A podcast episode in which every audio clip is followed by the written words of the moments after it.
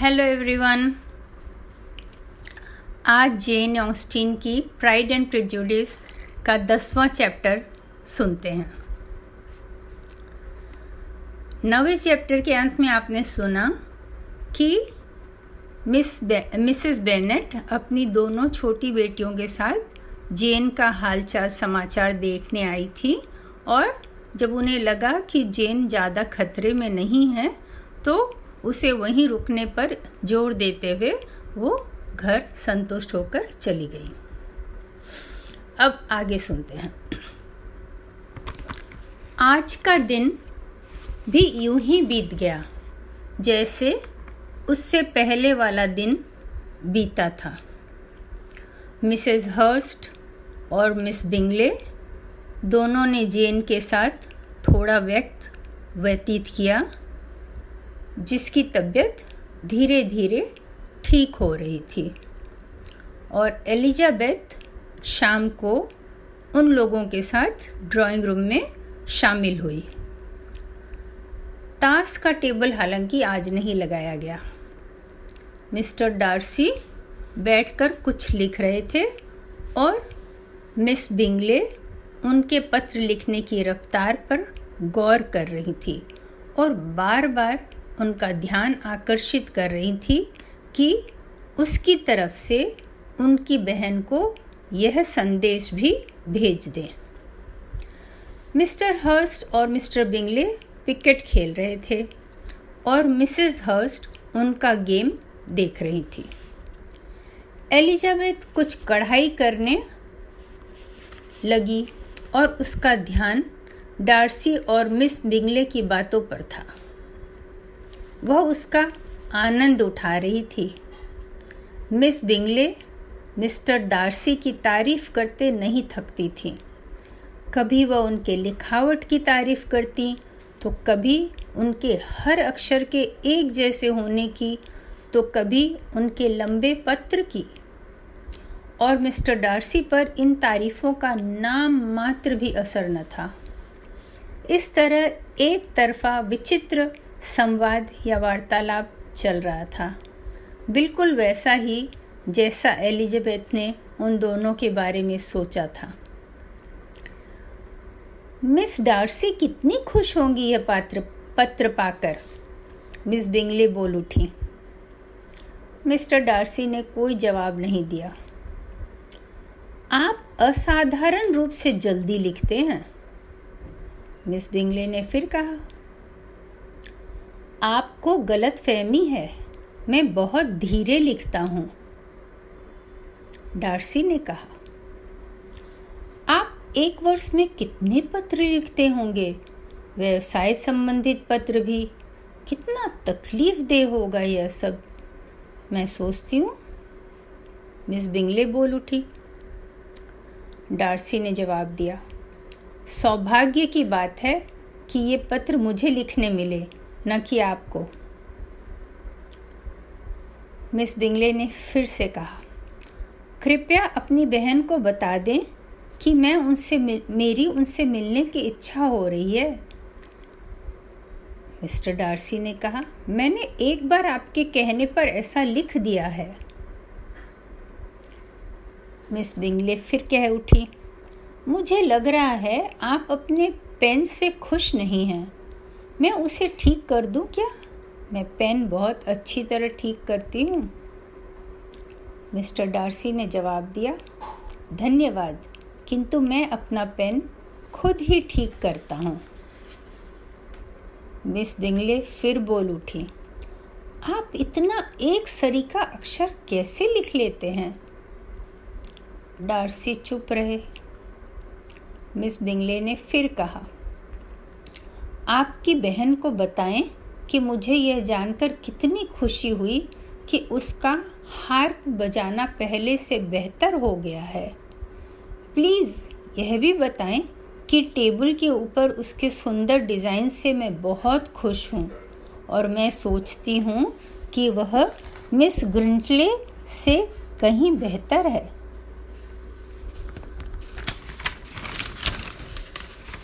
मैं आपकी हर खुशी को इस पत्र में सम्मिलित नहीं कर पाऊँगा। तो मुझे इजाज़त दें कि मैं अगले पत्र में ये सब लिखूं। डार्सी ने जवाब दिया। मिस बिंगले ने कहा, ओह, यह इतना ज़रूरी नहीं है। मैं उससे जनवरी में मिलूँगी। किंतु क्या आप हमेशा उसे इतने लंबे और खूबसूरत पत्र भेजते हैं? मिस्टर डार्सी ने कहा साधारणतः वे लंबे ही होते हैं, पर खूबसूरत हैं या नहीं, इसका निश्चय मैं नहीं कर सकता। मिस बिंगले बोली, मैं ऐसा सोचती हूँ कि जो व्यक्ति इतनी आसानी से इतना लंबा पत्र लिख सकता है, वह बुरा नहीं लिखेगा। मिस्टर बिंगले बोल उठे, डार्सी का इस तरह प्रशंसा करने से नहीं चलेगा, कैरोलाइन। क्योंकि वह सरलता से नहीं लिखता। वह चार अक्षर के शब्दों की गहन अध्ययन करता है। है ना, डार्सी?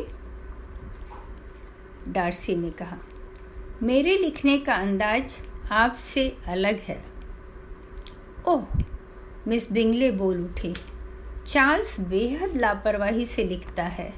वह अपने आधे शब्दों को भूल जाता है और बाकी में धब्बा बना देता है। मिस्टर बिंगले चार्ल्स ने जवाब दिया। मेरे विचार इतनी तेज़ी से आते हैं कि मेरे पास उन्हें अभिव्यक्त करने का वक्त नहीं होता। अर्थात कभी कभी मेरे पत्रों से वे विचार उन्हें मिलता ही नहीं जिन्हें व्यक्त करने को पत्र लिखा गया था। एलिजाबेथ बोल उठी, आपकी विनम्रता निरस्त्र कर देता है। उन सबको जो आपकी निंदा भी करना चाहें। डार्सी ने जवाब दिया, इससे ज़्यादा धूर्तपूर्ण और कुछ नहीं है, जितना कि विनम्रता का दिखावा। अधिकतर यह विचारों की लापरवाही होती है और कभी कभी एक अप्रत्यक्ष दिखावा या डिंग हाँकना। मिस्टर बिंगले ने पूछा आप मेरे विनम्रता के इस छोटे से टुकड़े को किस श्रेणी में रखोगे? डार्सी ने कहा, मैं इसे अप्रत्यक्ष डिंग मारना की श्रेणी में रखूँगा, क्योंकि तुम्हें अपने लिखने की कमी पर गर्व है, क्योंकि तुम्हें ऐसा लगता है कि यह लापरवाही इसलिए हो रही है कि तुम्हारे विचारों का बहाव बहुत तेज है। और उन्हें शब्दों में अच्छी तरह न बाँध पाना तुम्हारे हिसाब से काफ़ी रुचिकर है। किसी भी कार्य को जल्दी से कर पाना करने वाले के लिए गर्व की बात होती है और अधिकतर कार्य की अपूर्णता पर उनका ध्यान नहीं जाता। आज जब सुबह तुमने मिसेस बेनेट से कहा कि अगर तुम नेदरफील्ड छोड़ने का सोचे तो तुम पाँच मिनट में चले जाओगे। तुम्हारा तात्पर्य था कि यह बहुत प्रशंसनीय होगा। यह तारीफ़ काबिल है। किंतु इसमें तारीफ़ की क्या बात है? अगर अपना कार्य अधूरा छोड़कर चले जाओ, इससे आपका या किसी और का क्या फ़ायदा होगा? मिस्टर बिंगले बोले, यह बिल्कुल अनुचित है। कि सुबह की बेवकूफ़ी की बातों को रात में याद किया जाए। फिर भी मैं सच्चाई से कहता हूँ, मैंने जब अपने बारे में ये बात कही थी तो मुझे उस क्षण यह विश्वास था कि मेरा सच यही है। इसीलिए कम से कम मेरे लिए यह कहना उचित न होगा कि मैं औरतों के सामने डिंग हाँक रहा था। डार्सी ने जवाब दिया, मैं समझता हूँ कि आपने उस समय यही विश्वास किया, किंतु मैं नहीं मानता कि आप इतनी जल्दी में चले जाओगे। तुम्हारा व्यवहार बिल्कुल अवसर के अनुसार होगा, जैसा कि मैं किसी भी व्यक्ति को जानता हूँ। और यदि तुम घोड़े पर चढ़कर जाने वाले होगे, और किसी दोस्त ने कहा कि बिंगले, नेक्स्ट सप्ताह तक रुक जाओ तो तुम शायद वही करोगे, और दोबारा कहने पर शायद एक महीना भी रुक जाओगे। एलिजाबेथ बोल उठी आपने इस वक्तव्य से यह सिद्ध कर दिया कि मिस्टर बिंगले ने अपने स्वभाव के साथ न्याय नहीं किया। आपने उन्हें ज़्यादा बेहतर दिखाया है, जितना कि वे खुद अपने आप को बता रहे थे। बिंगले ने जवाब दिया, मैं बहुत कृतज्ञ हूँ कि आपने मेरे दोस्त ने जो कहा उसे मेरी प्रशंसा में बदल दिया। किंतु मुझे डर है कि आप उन बातों को एक नया मोड़ दे रही हैं, जो कि मेरे दोस्त का इरादा न था। क्योंकि वे मेरे लिए तब अच्छा सोचेंगे जब मैं उस स्थिति में सामने वाले को इनकार करके तुरंत जितना तेज घोड़े को दौड़ा सकूँ, उतना तेज दौड़ाकर चला जाऊँ। तो क्या मिस्टर डार्सी सोचेंगे कि जो आपका जल्दबाजी का मूल इरादा था, आप जिद के साथ उस पर कायम रहें तो इस इरादे का प्रायश्चित हो जाता है? एलिजाबेथ बोल उठी। जवाब में बिंगले ने कहा, मैं सच में इस कथन की व्याख्या नहीं कर सकता। डार्सी को खुद बताना पड़ेगा। अब डार्सी ने जवाब दिया, आप उम्मीद कर रहे हैं कि मैं उन विचारों का हिसाब दूँ जिन्हें आप मेरे समझ रहे हैं, पर मैं उन विचारों को स्वीकार नहीं करता हूँ। फिर भी उस केस को आपके प्रतिनिधित्व के अनुसार आपको याद होगा, मिस बेनेट, कि जिस दोस्त ने घर वापस जाने को कहा उसके योजना को देर करने या स्थगित करने को कहा, उसने सिर्फ़ ऐसी इच्छा प्रकट की, क्योंकि तर्क नहीं, किंतु कोई तर्क नहीं दिया अपने पक्ष में। एलिजा बोल उठी, किसी दोस्त के कहने पर आसानी से मान जाना आपके नज़रों में कोई महत्व नहीं रखता? डार्सी ने जवाब दिया अकारण मान जाना, दोनों में से किसी के लिए भी प्रशंसनीय न होगा। एलिजाबेथ फिर बोल उठी, मुझे ऐसा लगता है, मिस्टर डार्सी, कि आप दोस्ती व प्यार के प्रभाव को स्वीकार नहीं करते। अगर कोई अनुरोध कर रहा है तो हम उसका इज़्ज़त करने को आसानी से स्वीकार कर लेते हैं। मैं उस स्थिति की बात नहीं कर रही जो आपने मिस्टर बिंगले के लिए उदाहरण में कहा था। हम प्रतीक्षा कर सकते हैं, शायद तब तक, जब तक कि ऐसी कोई स्थिति उत्पन्न न हो। उनके व्यवहार के विवेक और बहस करने के लिए। पर साधारणतः, जब कोई विशेष अवसर न हो और एक दोस्त दूसरे दोस्त को उसकी इच्छा के विरुद्ध कुछ करने कहे और दोस्त बिना किसी तर्क के मान जाए तो आप उस दोस्त के बारे में बुरा सोचेंगे? मिस्टर डार्सी ने बहस को बनाए रखते हुए जवाब दिया, क्या उचित नहीं होगा कि हम इस विषय पर आगे बढ़ने से पहले यह निश्चित करें कि अनुरोध किस तरह का है और दोस्तों में कितनी आत्मीयता है? अब मिस्टर बिंगले बोल उठे। हाँ बिल्कुल।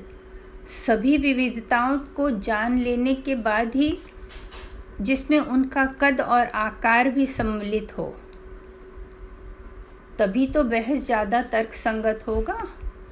मिस बेनेट, जितना आप सोचती हैं, उससे ज़्यादा मैं आपको विश्वास दिलाता हूँ कि डार्सी अगर मुझसे ज़्यादा लंबा ना होता तो मैं उसे इतनी इज़्ज़त नहीं देता।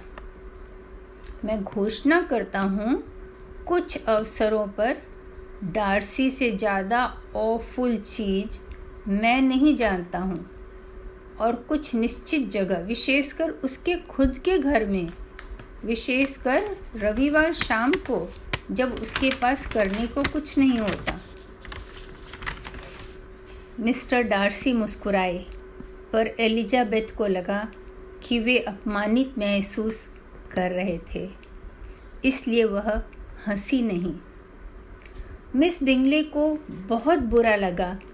इस तरह उसके भाई ने डार्सी का अनादर किया और उसने कड़े शब्दों में इसका विरोध किया। अब डार्सी कह उठे, मुझे समझ में आ रहा है बिंगले कि तुम्हें तर्क करना पसंद नहीं है और तुम इस तर्क को खामोश करना चाहते हो। बिंगले ने कहा, शायद मैं चाहता हूँ, तर्क बहुत कुछ झगड़ा जैसे है। अगर तुम और मिस बेनेट अपने तर्क को तब तक के लिए रोक लो, जब तक कि मैं कमरे से बाहर न चला जाऊँ तो मैं बहुत आभारी हूँगा। फिर तुम्हारी जो इच्छा मेरे बारे में कहना। एलिजाबेथ ने कहा, जो आप पूछ रहे हैं, मेरे लिए वह कोई बलिदान न होगा। और मिस्टर डार्सी अपना पत्र ख़त्म कर लें। मिस्टर डार्सी ने उसकी सलाह मानी और अपने पत्र को समाप्त किया। जब उनका पत्र खत्म हो गया तो वे मिस बिंगले और एलिजाबेथ से कुछ संगीत का अनुरोध करने लगे। मिस बिंगले जल्दी से पियानो के पास गई और एलिजाबेथ को शुरू करने कहा। किंतु एलिजाबेथ ने बहुत आग्रहपूर्वक मना कर दिया तो मिस बिंगले बैठ गई। मिसेस हर्स्ट अपनी बहन के साथ गाने लगी, और जब वे दोनों इस तरह व्यस्त थीं तो एलिजाबेथ पियानो पर रखे कुछ म्यूज़िक की किताबों को पलटकर देखने लगी। उसने महसूस किया कि मिस्टर डार्सी बार बार उसे देख रहे थे।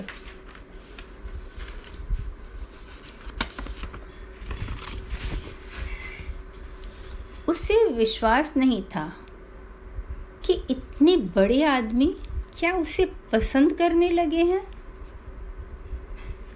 लेकिन यह भी सोचना मुश्किल था कि वह उसे नापसंद करते हैं, इसीलिए उसे बार बार देख रहे हैं। वह अंत में यही सोच पाई कि शायद उनकी सोच में जो सही है, वह उसकी तुलना में बहुत गलत और निंदनीय है। बाकी लोगों की अपेक्षा जो वहाँ पर मौजूद हैं।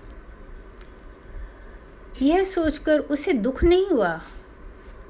उसे खुद ही डार्सी पसंद न थे तो उसे उनकी प्रशंसा की परवाह भी न थी। कुछ इटालियन गीत बजाने के बाद मिस बेनेट एक बहुत ही ज़िंदा दिल स्कॉटिश संगीत बजाने लगी। जल्दी ही मिस्टर डार्सी एलिजाबेथ के पास आए और बोले, मिस बेनेट, क्या आपकी इस गीत पर नृत्य करने की इच्छा नहीं हो रही है? वह मुस्कुराई, पर कुछ न बोली। उसकी चुप्पी पर कुछ आश्चर्य के साथ डार्सी ने फिर से अपने प्रश्न को दोहराया। तब एलिजाबेथ बोल उठी, ओह मैंने आपको पहली बार में ही सुन लिया था, किंतु मैं सोच नहीं पाई कि क्या जवाब दूँ। आपकी इच्छा है कि मैं आपसे हाँ कहूँ, ताकि आप मेरी रुचि की निंदा कर सकें। पर मुझे इस तरह के योजना के विरुद्ध काम करने में बहुत खुशी मिलती है, और एक व्यक्ति के पहले से सोचे हुए निंदा से उसे वंचित करना मुझे अच्छा लगता है। इसलिए मैंने अपने मन में निश्चय कर लिया कि मैं आपसे कहूँगी कि मैं नृत्य करना नहीं चाहती हूँ। अगर आप में हिम्मत हो तो अब मेरी निंदा करें। सच में मेरी हिम्मत नहीं है, कहकर डार्सी चले गए।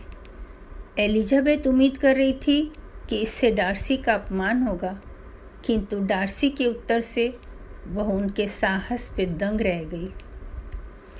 एलिजाबेथ के स्वभाव में एक मिठास और सूखी थी, जिसके कारण वह किसी का अपमान करे यह संभव न था।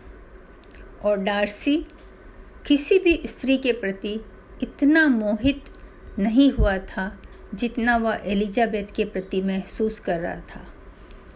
उसे पूरा विश्वास था कि अगर एलिजाबेथ के रिश्तेदार इतने निम्न स्तर के न होते तो वह शायद खतरे में होता कि वह एलिजाबेथ को प्रपोज कर बैठे। मिस बिंगले ने जो भी देखा या जिसका उन्हें शक हुआ, उससे वे ईर्ष्या से भर गई और अपने प्रिय दोस्त जेन के अच्छी तरह ठीक होने की चिंता से ज़्यादा एलिजाबेथ से छुटकारा पाने की चिंता उन्हें सताने लगी। उसने अक्सर डार्सी को उकसाने की कोशिश की कि वे एलिजाबेथ को नापसंद करने लगे। वह उनके अनुमानित शादी की बातें करती और ऐसे रिश्ते में खुश रहने की बात करती। मैं आशा करती हूँ कि जब वे दोनों अगली सुबह टहल रहे थे मिस्टर डार्सी और मिस बिंगले तो मिस बिंगले ने कहा, मैं आशा करती हूँ कि आप अपनी सास को कम बोलने से होने वाले लाभ के बारे में बताएँगे जब आपकी शादी हो जाएगी। और अगर आप हद निर्धारित कर पाएँ तो एलिजा की छोटी बहनों का अफसरों के पीछे दौड़ने पे रोक लगा देना। और अगर मैं इस नाजुक विषय का उल्लेख कर सकूँ, तो उस चीज़ को जो कि दम्भ और अशिष्टता के रेखा पर है और आपकी महिला यानी एलिजाबेथ में है, उसे नियंत्रित करने का प्रयास कीजिएगा। डार्सी ने जवाब दिया, क्या आपके पास और कोई सलाह है मेरे पारिवारिक खुशियों के लिए? हाँ बिल्कुल। आपके अंकल और आंटी का पोर्ट्रेट पेम्बरले के गैलरी में रख दें। आपके ग्रेट अंकल जज के पास। वह व्यंग करके बोल उठी। क्योंकि जो डार्सी के ग्रेट अंकल थे, वो जज थे। और जो एलिजाबेथ के अंकल हैं, वो एक क्लर्क हैं। दोनों का एक ही पेशा था। सिर्फ़ लाइन अलग अलग है। वह व्यंग से बोल रही थी। जहाँ तक आपकी एलि, एलिजाबेथ का सवाल है, उसका तो पेंटिंग बनाने की कोशिश भी न करना, क्योंकि कौन चित्रकार उन सुंदर आँखों के साथ न्याय कर पाएगा? मिस्टर डार्सी ने कहा हाँ वह आसान तो न होगा। उन आँखों की अभिव्यक्ति एक्सप्रेशन को पकड़ना, किंतु उनके रंग और आकार और पलकें जो कि बहुत खूबसूरत हैं, उनकी नकल की जा सकती है। उसी वक्त उन्हें मिसेस हर्स्ट और एलिजाबेथ मिली, जो कि दूसरी ओर से टहलती हुई आ रही थी। मिस बिंगले ने कहा, मुझे नहीं मालूम था कि आप भी टहलने वाली हैं। उन्हें डर लग रहा था कि उनकी बात इन दोनों ने सुन न ली हो। मिसेस हर्ष बोल उठी, तुमने हम लोगों के साथ अन्याय किया, बिना बताए टहलने निकल गए। और फिर तुरंत मिस्टर डार्सी के दूसरे हाथ को पकड़ लिया और चल पड़ी। एलिजाबेथ को अकेले छोड़कर। वह रास्ता इतना ही चौड़ा था कि उसमें तीन लोग ही एक साथ चल सकते थे। मिस्टर डार्सी ने उनके कठोर और अभद्र अभद्र व्यवहार को महसूस किया और तुरंत बोले, यह रास्ता हम सबके जितना बड़ा नहीं है, हम दूसरे रास्ते से चलते हैं। किंतु एलिजाबेथ, जिसे उनके साथ रहने की कोई इच्छा न थी, हँसते हुए बोल उठी, नहीं नहीं, आप जहाँ हैं वहीं रहें। आप बहुत अच्छे साथ में हैं और असामान्य फ़ायदे में लग रहे हैं। अगर उसमें कोई चौथा आएगा तो पिक्चर में मज़ा नहीं रहेगा। गुड बाय और वह दौड़ती हुई अंदर चली गई।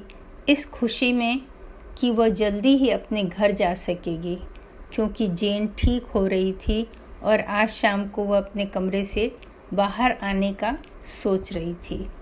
यहीं पर चैप्टर दस ख़त्म होता है। आशा है आपको अच्छा लगा होगा। Thank you